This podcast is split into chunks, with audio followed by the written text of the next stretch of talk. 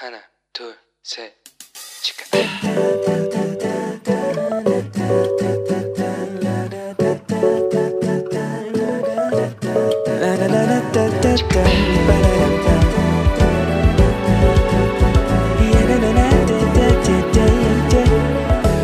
Here we go.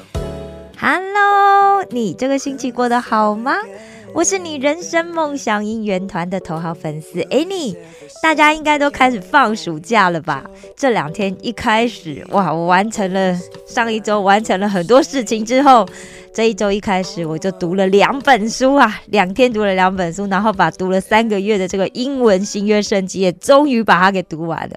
这两本书都很棒，我想推荐给大家。第一本呢就是大卫鲍森牧师的自传，那另外一本呢是提摩太凯勒，也有翻译是提姆凯勒牧师所写的《挥霍的上帝》，那简体字版翻译成《一掷千金的上帝》。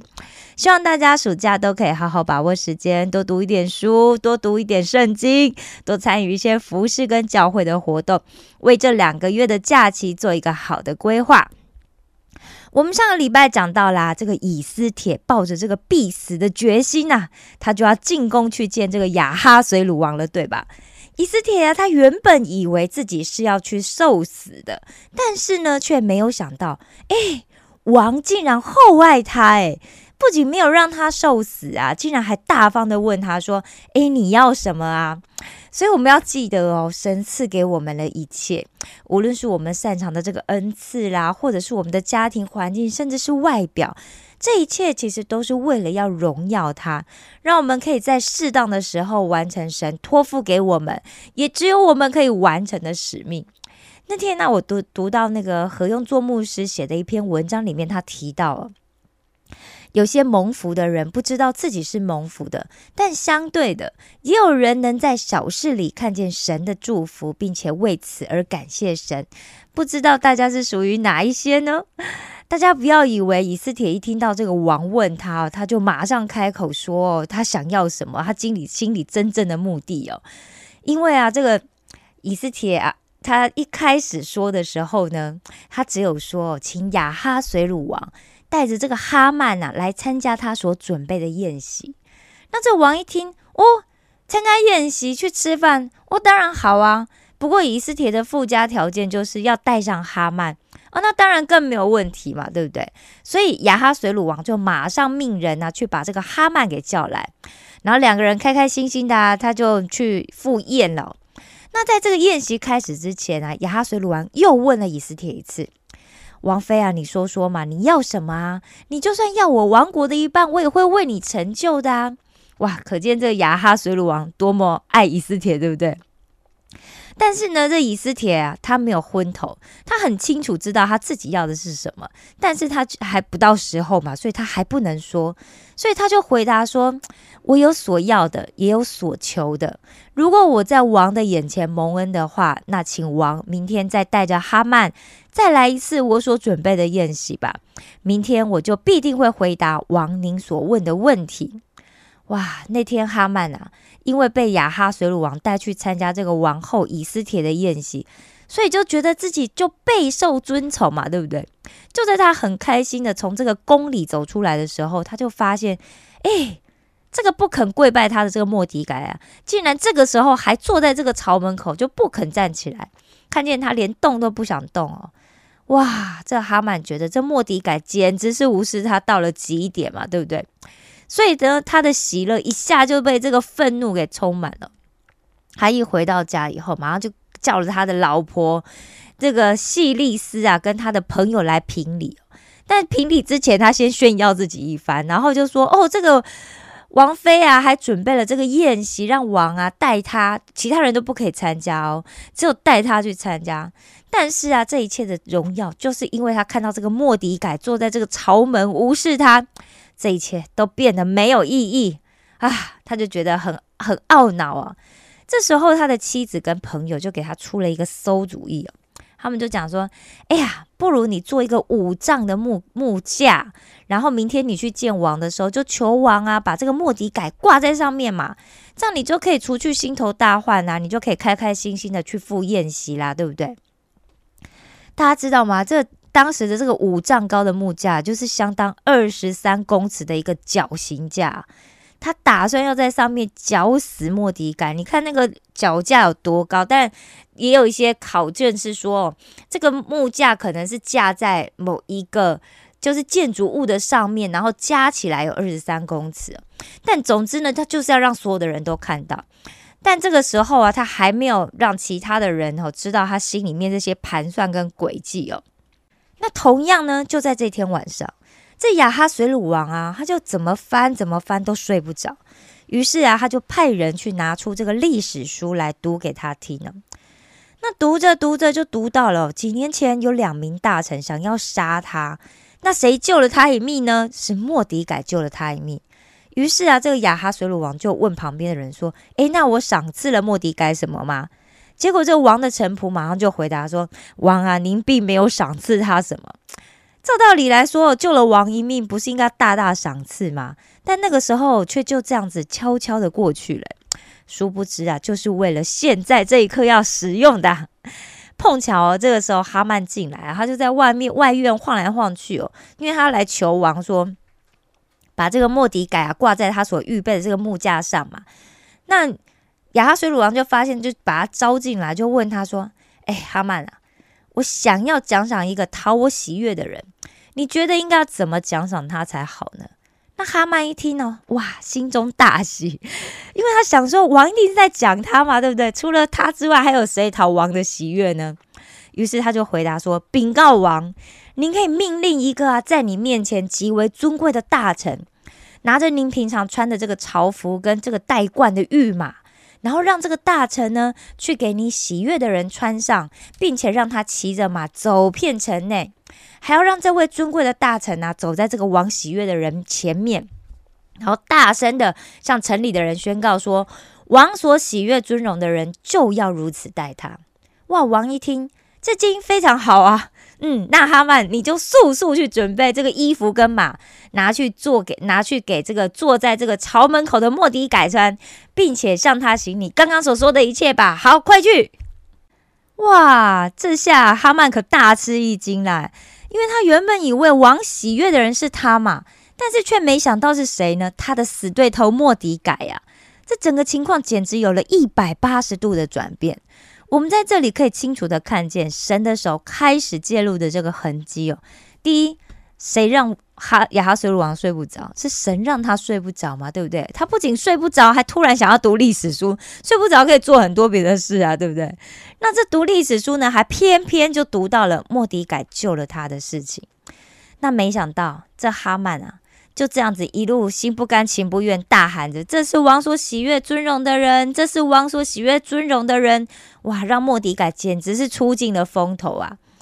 这基督教伦理学家啊，雷因霍尔德曾经对人类所犯下的第一个罪罪做出分析哦。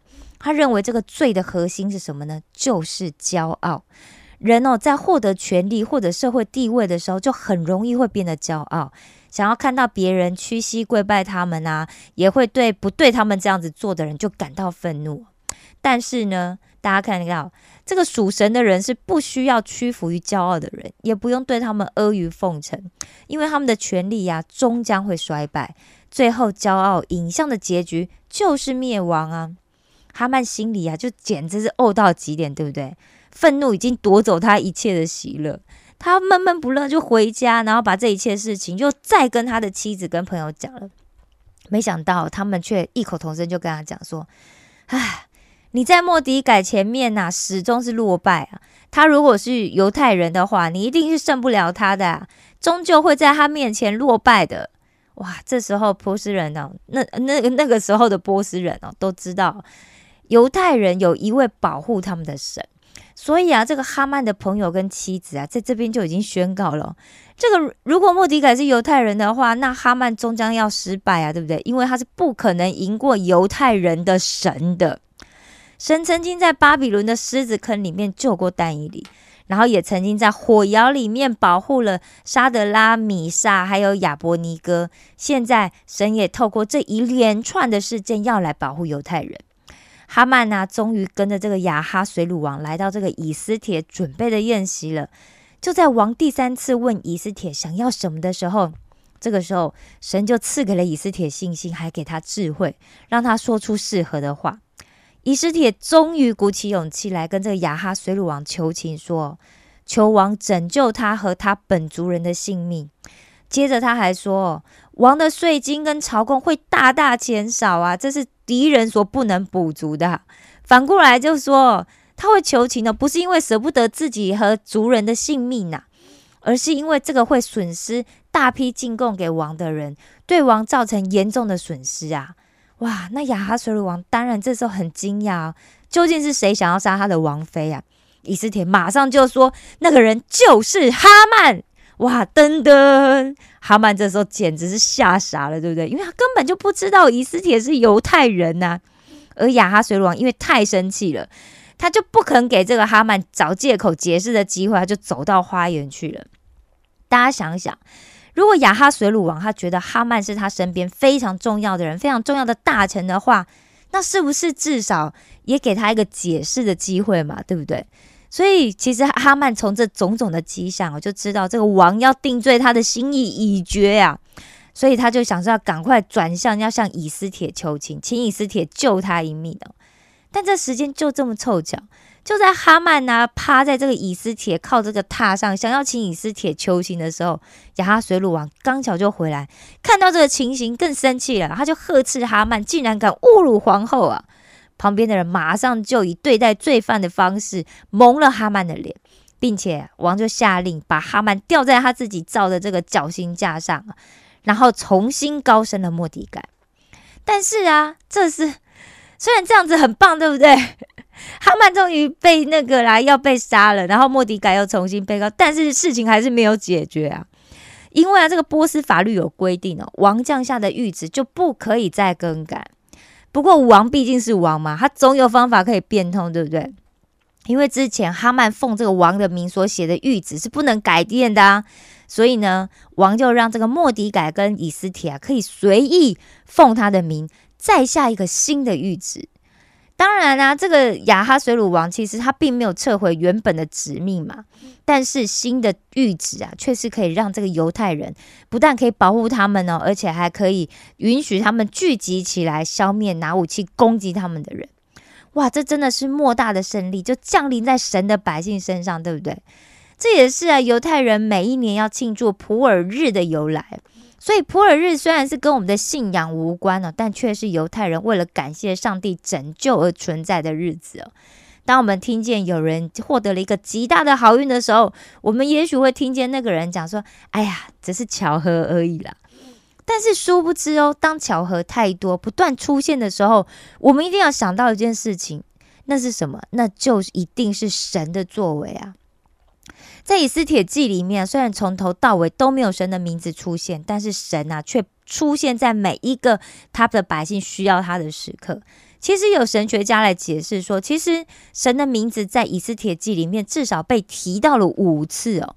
因为以斯帖记是用这个离合诗的方式写的嘛，那喜欢玩文字游戏的犹太人特别喜欢用离合诗，也就是利用每一个字或者是每个句，就是每个字母开每个。字的这个开头的字母来组成一个隐藏的讯息哦。那为什么要用这种方式呢？有一种很合理的解释，就是讲说，因为当时的犹太人都是俘虏嘛，虽然他们被容许可以有自己的信仰啊、服装啊、文化，但总是很容易惹祸上身啊，对不对？你看，像这次莫迪改就是因为不肯拜这个哈曼嘛，结果哈曼就整个要灭了整个犹太人呢。所以这个以斯帖记啊，一刚开始啊，其实是用这种口耳相传的方式流传下来的，因为不好写出来嘛。但是后来，因为每年都要庆祝这个蒙拯救的日子啊，然后就觉得这个有有写下来，然后让这个后人知道这个节日背后真相的必要哦。不过当时因为整个社会反犹太人的气氛还是很强烈嘛，所以在以斯帖记里面，他没有直接用神的名字，而是用这个离合诗的方式来处理。这样子的解释其实就很符合犹太人经常会使用这种方式来解决问题的习性了。其实历圣经里面发生过的事啊，不只是历史，我们也不应该啊，就是只把圣经当成是一本历史书来读。因为圣经就是神的故事啊。神在意的是，神希望我们知道的事，还有神要我们做的事。当我们只注意到我们眼前的局面有多糟糕，我们面临的问题有多困难的时候，我们就会越来越沮丧。想一想那些就是被巴比伦掳走了七十年才回到耶路撒冷的这些以色列们人哦，其实我觉得就很像，就是现在乌克兰跟俄罗斯战争还在进行嘛，但是有很多当时就是为了要躲避战争的乌克兰人离开，那现在又全部回来哦。但他们看到的是什么？他们看到就是这些被摧毁的城市啊，倒塌的城墙啊，甚至他们现在可能也没有钱去重新恢复他们的家园嘛。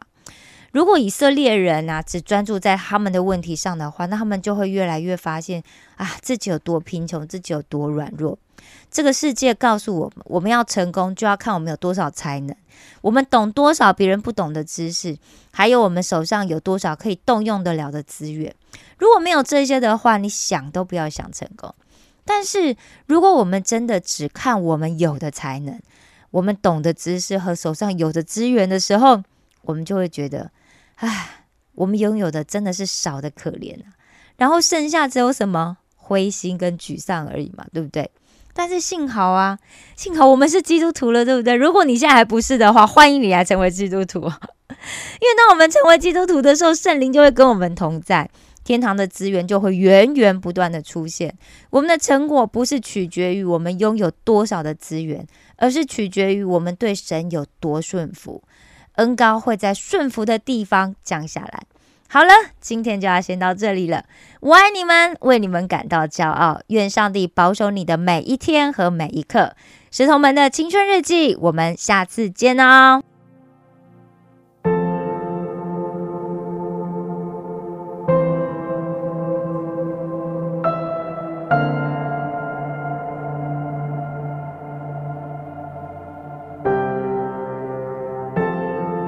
我不属于这世界，我在哈利路亚这边，释迦在面前，我献上古今赞美，我活着每一天都有你在我的身边，有时看不见，你慈爱带我向前，耶稣你在我里面。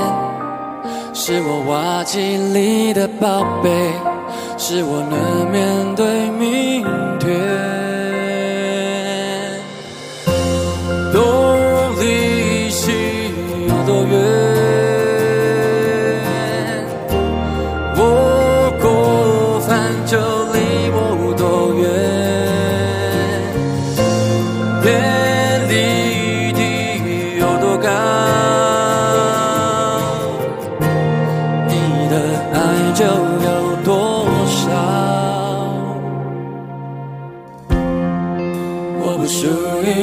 世界，我在哈利路亚这边，释迦在面前，我献上古今赞美，我活着每一天都有你在我的身边。有时看不见，你慈爱带我向前，耶稣你在我里面，是我瓦器里的宝贝，是我能面对命